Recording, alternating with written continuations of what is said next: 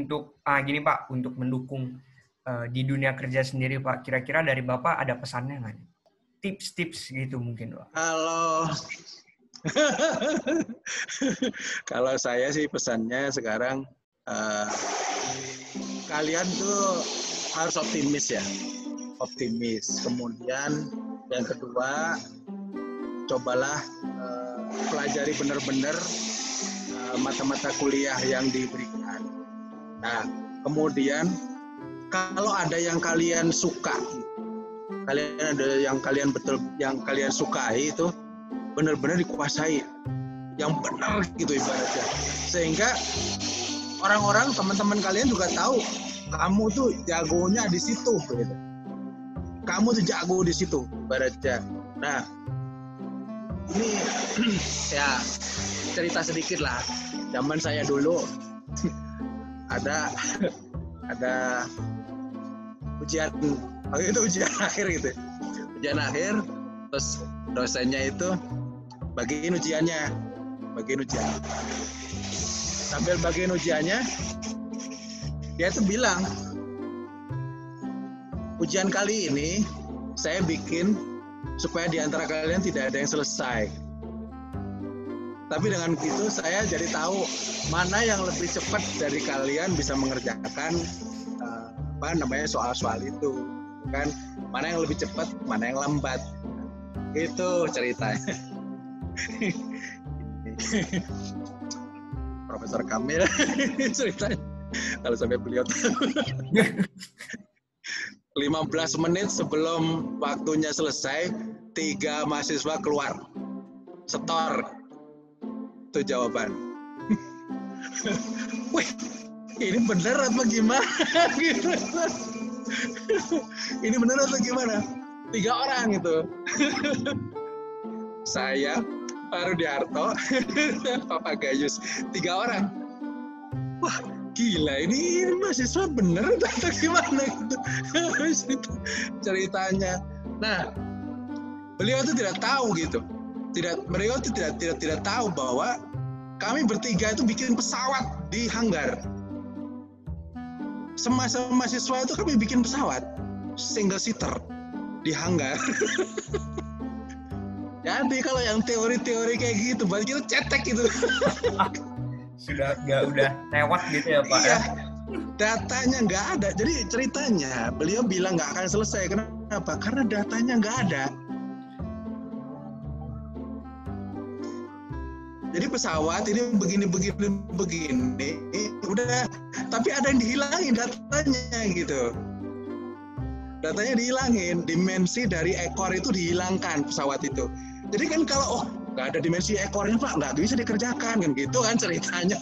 Hmm. Dia nggak tahu tiga orang sudah biasa kayak begitu sudah, sehingga oh, pesawat ini tuh ekornya tuh kurang sekian kali sekian kali sekian. aduh. Geleng-geleng itu? Itu dosen. Nah itulah makanya jadi harusnya itu uh, kalian juga seperti itu. Jadi kalau emang kalian emang senang di situ kalian kuasai sampai habis. Sehingga dosen pun atau siapa pun masyarakat apa apa tahu kalian itu emang di bidang itu jago banget. Dan kalau kalian merasa menguasai bidang itu terus kalian berkreasi, kalian merasa, wah ini kreasi saya bagus ini. Itu ibaratnya apa yang kamu bilang itu bagus, itu di masyarakat nanti bilang, wah bagus bener ini, bagus bener. Jadi ibaratnya kalau dari kalian aja udah mengeluarkan itu dengan segala kreativitasnya ya, inovasi itu, kalian merasa puas gitu ya ibaratnya gitu ya, walaupun mungkin masih ada yang kurang tapi masyarakat umum itu akan melihat bahwa produk kalian itu bagus. Nah ini yang ya saya sarankan supaya kalian itu nggak merasa makin ke atas makin bingung Bukan apa-apa. Banyak mahasiswa STMD itu main ke tempat saya.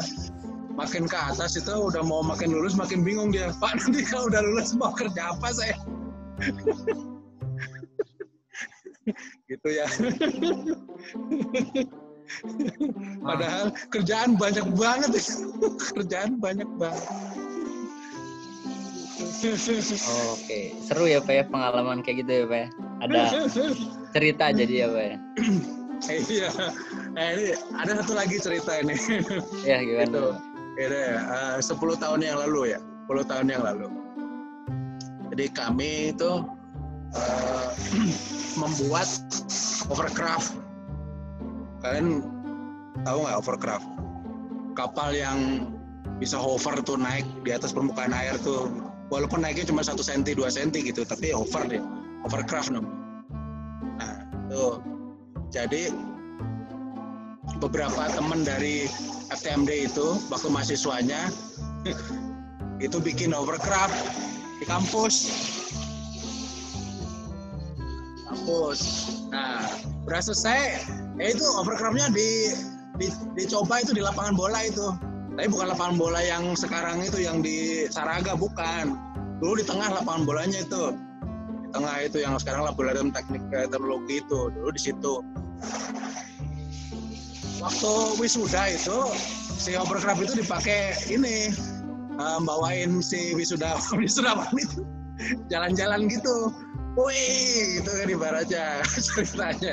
Jadi ibaratnya ya itulah pengalaman mahasiswa gitu. Nah begitu udah lulus kita kan ditantang untuk bikin hovercraft yang bisa me membawa 25 orang. Jadi 25 seat, 25 packs gitu hovercraft. Sehingga kami waktu itu ada tiga alumni FTMD gitu kan membuat hovercraft itu untuk TNI Angkatan Laut. TNI Angkatan Laut. Nah, Kepala Staf Angkatan Laut waktu itu sampai bilang, awas, ini jangan diganggu katanya kan. Ini proyek orang edan semua. jangan diganggu ya. Ini orang orang gila semua kerja di sini. Nah, jadi kami bikin overcraft waktu itu. Nah, ternyata overcraftnya bisa dipakai kan waktu itu jalan buat jalan-jalan ke Pulau Seribu gitu ceritanya kepala staf angkatan laut ikut naik di di overcraft itu nah yang lucunya itu apa kalau ada masalah-masalah misalnya nih pernah dicoba itu baling-balingnya itu digas diputar gitu itu malah nggak mau maju. Nggak mau maju dia paling wah ini gimana sih? Digas kok malah malah malah malah apa? Malah berhenti gitu ya. Oh. Ada apa ini? Bingung semua gitu. Nah ya akhirnya yang teman-teman dari mesin tadi udah udah, udah tenang. Pinggir ke pinggirin ke pinggirin dulu pinggirin semua. Nah taruh aja di ini taruh di stop sana gitu ibaratnya biar panggil dulu. Panggil cari Budi.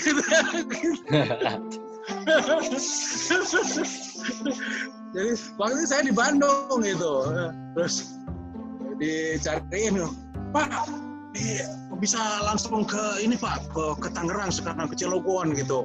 Ditunggu ya di ini, wah. Jadi saya naik bus lah itu dari Bandung untuk ke Tangerang, baratnya. Ini ada masalah sama propellernya nih. Kenapa kalau digas malah nggak mau maju? Waduh, gitu. Loh, kenapa emangnya gitu? nggak tahu pak kata kata bapak-bapak itu ya itu eh, bapak-bapak alumni mesin itu kan dengkotnya Pak Suryanto itu Pak Suryanto nah eh, apa? Beliau udahlah nggak usah pusing-pusing kalian. Itu panggil aja bu. Panggil aja Pak Budi itu. Dia dia yang ngerti mengenai baling-baling ini. Oh sudah dipercaya ya Pak ya?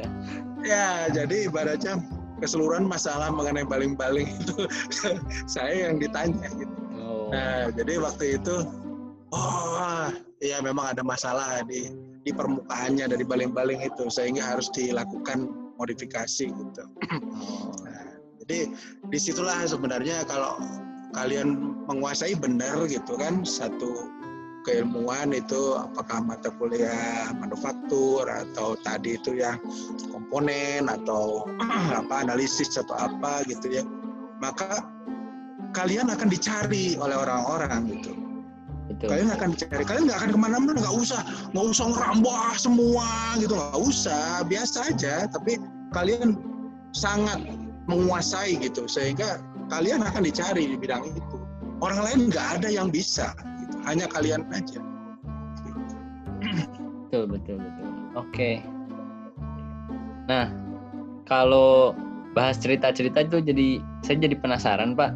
Kalau Bapak sendiri setelah lulus tuh gimana, Pak? Langsung kerja atau eh, lanjut kuliah lagi kah atau atau ngambil sertifikasi, Pak? Atau gimana, Pak? nggak belum jadi saya saya waktu itu habis lulus itu saya kerja dulu saya kerja eh, biasalah kalau dari mesin itu kan eh, ideal idealnya gitu kerja dulu ke minyak Oh ya. Mal- malum lah masih tipis kantongnya jadi harus saya nempelin dulu kantongnya Benar, salah, benar, benar. salah satunya itu di migas ya waktu itu sehingga saya waktu itu ikut rekrutmen eh, CPI itu Chevron itu apa Caltex Pacific Indonesia itu.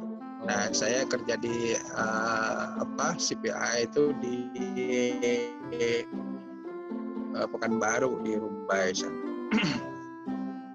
di Duri Rumbai itu tapi hanya tiga tahun saya di sana.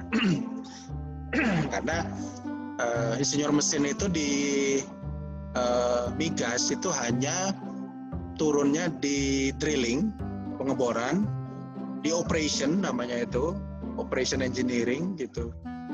Sama di eh, general engineering namanya itu perawatan transportasi yang kayak gitu gitulah nah saya di drilling waktu itu di pengeboran. Jadi drilling engineers gitu. Nah setelah tiga tahun di sana semua kesulitan yang ada di situ saya taruh di PC aja. Di laptop gitu di PC saya ngelihat supervisor supervisor yang lain tuh cuman pakai apa dulu tuh ada kayak eh, apa ya eh, kalkulator FX atau apalah gitu yang yang bisa diprogram itu loh. Ya, dulu tuh kayak gitu. Nah saya taruh di PC setiap kali ada masalah gitu saya tinggal enter aja saya print out. Lama-lama saya pikir kayaknya nggak perlu engineer deh di sini. Hanya perlu dimasuk masukin aja ke, ke Betul. apa namanya ke itu saya gitu kan. Udah keluar itu program kerjanya apa apa udah keluar itu. Oh iya iya. Wah kacau juga ini. Aku kalau kayak gini caranya bisa apa namanya mati berdiri ibaratnya atau gimana lah ibaratnya. Karena eh, buat eh, orang seperti kalian itu atau seperti saya gitu ibaratnya kalau nggak ada tantangan eh, pasti bosen gitu ya. Nggak ada tantangan lain. Betul betul betul. Nah, sehingga saya terus eh, ya discuss sama supervisor saya, manajer saya gitu, eh, saya cabut lah gitu ibaratnya dari eh, migas. Gitu. Kenapa bu? Kamu keluar? Ya bukan apa-apa pak. Saya merasa kurang tantangan gitu. Pertama saya pengen masuk ke manufaktur karena manufaktur eh, ininya tantangannya lebih lebih tinggi, lebih sulit gitu. Yang kedua eh, dari segi duitnya lebih nyekek gitu. Kalau manufaktur itu eh, apa namanya? Dia beli bahan, kemudian dinaik diberi nilai tambah, itu kan dikerjakan, diberi nilai tambah gitu. Kemudian jualannya itu bersaing di pasar yang ketat gitu. Sehingga di situ perjuangannya pasti luar biasa. Nah, saya kayaknya saya harus ke situ pak gitu mereka perlu saya gitu kalau masalah salary segala macam ah gampang lah nggak usah terlalu mikirin. Nah jadi saya lihat teman-teman mesin dari ITB ya terutama ya itu kebanyakan eh, pada balik pada balik ke ke industri jadi yang dari minyak itu pada balik ke industri. Kalau kalau teman-teman yang dari TM, teknik perminyakan, itu pindah-pindah perusahaan doang. Gitu. Oh Asal asal jabatan salary lebih tinggi pindah loncat gitu. Kalau mesin enggak. Mesin ya masuk ke manufaktur. Saya kembali ke Bandung, saya pegang satu pabrik di Lewi Gajah di situ, gitu. Dan saya di situ pabrik mesin, pabrik hmm. mesin di situ. Saya bikin bikin bikin juga di situ. Saya tiga tahun di sana. Gitu. Nah tiga tahun di situ uh, direkturnya adalah alumni mesin juga tapi angkatan 70-an udah oh. sepuh udah udah tua banget. Nah tapi uh, beda ini ya beda beda style gitu anak muda biasa bergerak gitu beliau biasa di BUMN oh. duduk aja datang sini kerjaan. Wah zaman sekarang mana ada pak? Jemput bola. Gitu kan ibaratnya harus nawarin sana sini. Ibaratnya ya gitu. Ibaratnya zaman sekarang itu market harus di create sendiri gitu. Nah beda style. Sehingga saya merasa wah kalau saya di situ terus saya nggak akan bisa berkreasi gitu.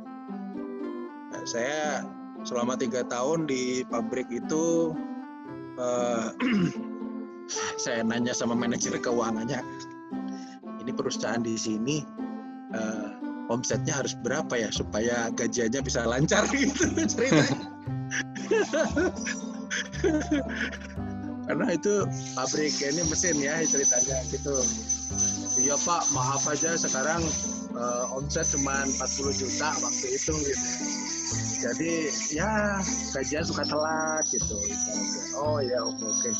Kalau supaya lancar kira-kira berapa pak? Ya mungkin sekitar 200 jutaan lah gitu per bulannya gitu. Oh gitu pak. Oh iya iya oke. Nah jadi saya balik lagi ke bawah. Kemudian saya create satu sistem gitu untuk membuat cost estimate. Jadi seluruh sales engineers itu kan ibaratnya itu sama saya dibekalin. Tools tadi engineer tool tuh untuk menghitung eh, apa namanya produk. Jadi kalau misalnya ada perusahaan A misalnya pengen bikin atau memodifikasi mesin anu anu anu anu gitu. Spesifikasinya begini. Nah itu teh dibekelin tools. Sehingga dalam waktu satu hari dua hari keluar harga sehingga dia bisa nawarkan gitu. Nawarkan ke perusahaan itu. Pak ini biayanya sekian pak. Gini gini gini. Itu ceritanya berdasarkan tools yang saya provide. Nah dengan begitu itu setiap sales itu masuk ke perusahaan ya. Perusahaan-perusahaan uh, tekstil ya. Makanan terus uh, obat-obatan ya. Di kawasan-kawasan industri seputar Bandung aja gitu itu pulang itu selalu bawa order. Nah, dari situ tuh omset naik terus sekarang. Jadi uh, dari mulai 40 juta naik ke 60 80 sampai di atas 200 juta. Itu sebenarnya. Tetapi ya tadi itu karena saya bentrok sama uh, direkturnya ibaratnya direktur utamanya gitu. Jadi lama-lama nggak enak juga gitu ibaratnya kalau gini caranya susah terus akhirnya saya bikin sendiri. Nah bikin sendiri itulah keluarlah itu si telenetina itu. Oh ya basicnya dari sana karena saya sudah tahu produk-produk apa yang diperlukan kemudian saya tahu pasarnya gitu kan. Ke mana saya harus nawarin dan sebagainya sehingga ya, saya tinggal jalanin aja terus gitu. Telenetina seperti itu Oke, baik. Nah, dari pengalaman-pengalaman tadi nih Pak, eh, pasti kan banyak proses yang akan dilalui ini, akan eh, terutama karena ini akan didengar oleh anak-anak SMA ya Pak ya. Jadi, nah, yeah, yeah. mungkin eh, kalau tadi pesannya mungkin ke untuk mahasiswa, untuk kami, kalau untuk anak SMA, mungkin Bapak ada pesan nggak tentang ya pasti banyak proses yang akan mereka lalui sebelum sampai ke tahap ini. Tapi mungkin dari bapak sendiri ada pesan untuk anak-anak SMA yang uh, masih jauh perjalanannya? Ya kalau saran saya sih uh, sebenarnya untuk uh, ya kalian-kalian yang masih SMA barangkali ada sedikit uh, apa ya interest gitulah ke bidang-bidang teknik ya. Uh, dengar-dengar wah jadi insinyur tuh ah duitnya apaan sih kayak enggak ini? Mendingan sekarang jadi youtuber gitu kan ceritanya gitu. Nah uh, atau jadi dokter gitu. Nah saya itu termasuk orang yang ingin membuktikan gitu bahwa bidang uh, apa profesi teknik ya engineering itu. Itu dari segi pendapatannya uh, apa namanya income-nya ya dan sebagainya. Itu nggak kalah sama dokter. Terus tempat-tempat kerjanya juga sekarang itu kita bikin mungkin bisa sama bersihnya dengan rumah sakit ya. Oh, ibaratnya jadi nggak nggak jorok itu bengkel tuh ibaratnya waduh banyak uh, oli stempel tetap ada. Sekarang itu kinclong ya. Kalau ngelihat sekarang lantai bengkel juga itu lapis pakai epoxy itu glow gitu ya glowing. Jadi uh, kerjaannya menantang dan peluangnya sangat besar gitu ya. Hampir seluruh uh, kebutuhan itu terutama yang mesti dibikin ya mesti dibuat. Itu kan memerlukan uh, orang-orang teknik dan ini para insinyur itu ya. Sehingga adik-adik yang di SMA sekarang itu kalau memang ada minat dengan bidang-bidang teknik ya mau belajar material belajar teknik mesin misalnya atau senang dengan pesawat udara pengen bikin mobil terbang misalnya gitu. Nah silahkan ya. Itu dalamin uh, keilmuannya yang benar gitu. Nah terus terang uh, kursinya sangat terbatas. Nah, TMD itu cuma terima berapa sih satu tahun? Ya. Peminatnya tuh peminatnya banyak banget tuh. Jadi tapi jangan putus asa lah. Artinya kalau memang pengen belajar bidang engineering bidang teknik silahkan ya. Uh, lanjut nanti di perguruan tinggi. Pilih TB silahkan gitu. Kalau nggak masuk ya cari-cari yang lain. Nggak apa-apa ya. Nggak ada di dalam keluar negeri gitu. Ya nggak apa-apa jangan jangan terus mutung gitu ya putus asa gitu sampai. Saya pernah me merekomendasikan satu orang yaitu seneng banget dengan pesawat udara. Tiap kali anu apa dia ngoret-ngoret bikin sketch gitu pesawat gitu ya. Nah terus dia daftar ke FTMD nggak diterima. Oh nggak terima di FTMD nggak diterima. Terus uh, dia sempat ngilang. Sempat ngilang dari peredaran dari teman-temannya ke mana dia tuh? Ke mana tuh? Wah, itu ibaratnya. Karena mungkin ya uh, malu lah gitu sebagainya. Pas suatu saat ketemu sama saya saya bilang orang tua kamu itu kan mampu saya bilang gitu.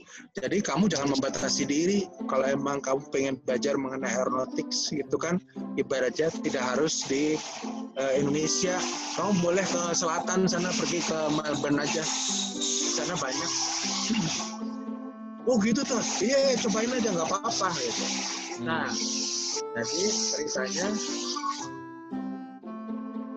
tahun berikutnya itu dia sempat kuliah di psikologi Unpad.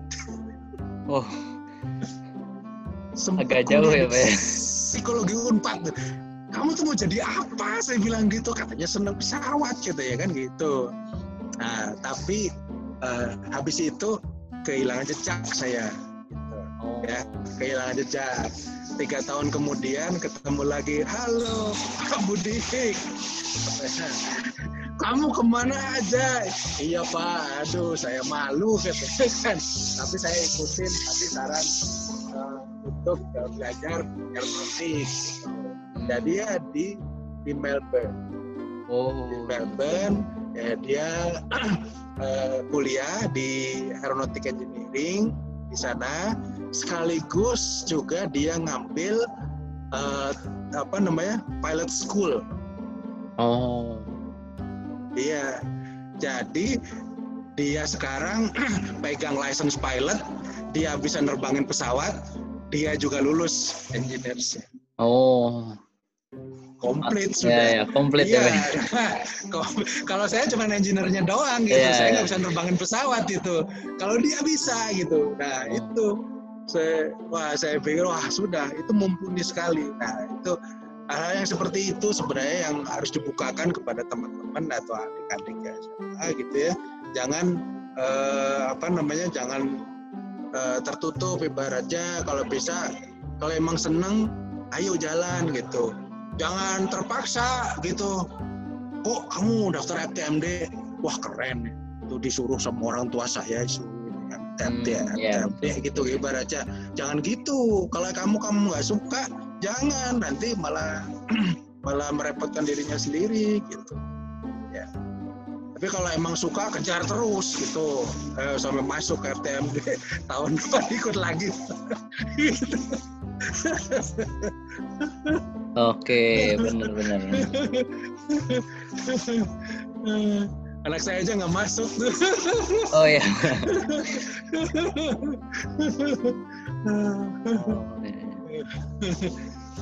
gitu Oke, berarti itu tuh tadi eh, bisa didengar pesan dari Pak Budi bahwa ikuti aja yang kita suka apa yang teman-teman suka semua. Eh, yakin aja bahwa selama kita optimis tadi ya selama kita tekun juga untuk eh, terus mempelajari apa yang kita suka sampai benar-benar ahli di bidangnya pasti akan ya kita akan sukses dan berhasil pada waktunya. Nah, eh, boleh saya simpulkan sedikit. Jadi tadi kita udah denger nih tentang eh, potensi dari teknik material, khususnya tentang material komposit yang benar-benar mungkin bisa dibilang baru ya, baru dan ternyata punya kemampuan yang luar biasa karena itu merupakan penggabungan dari beberapa material. Nah, terus juga kita eh, tahu bahwa di Indonesia tuh banyak banget potensinya mulai dari eh, sumber daya manusianya bahwa kita tuh iya mampu eh, lalu dari sumber daya alamnya seperti tadi iya eh, energi menggunakan tenaga angin dan sebagainya. Nah, untuk teman-teman para sobat solid pendengar podcast ini, jadi banyak banget nih yang bisa kita gali dari Indonesia dan dari diri kita sendiri juga. Jadi pesannya eh, tetap semangat untuk mengejar mimpi, untuk memilih apa yang kalian suka dan memperjuangkannya di sana. Eh, paling sekian dari podcast pada kesempatan kali ini. Terima kasih Pak Budi atas kesempatan sharing-sharingnya. Semoga ilmunya berguna bagi seluruh pendengar di seluruh Indonesia. Dan amin saya, amin. Saya Rehan Fauzan sebagai announcer beserta teman saya Aaron pamit undur diri. Sampai jumpa di podcast Deformasi MTM selanjutnya. Dadah. Halo Sobat Solid, kenalin aku Labib dari tim Program Director. Terima kasih sudah mendengarkan podcast Deformasi. Sebelum kita tutup, jangan lupa follow Instagram kita di @deformasi.mtm dan @cimitb, c h i m p i t b. Jangan lupa juga subscribe channel YouTube kita di Deformasi MTM ITB. Sampai sini dulu, terus dengerin podcast-podcast kita. Sampai ketemu lagi teman-teman.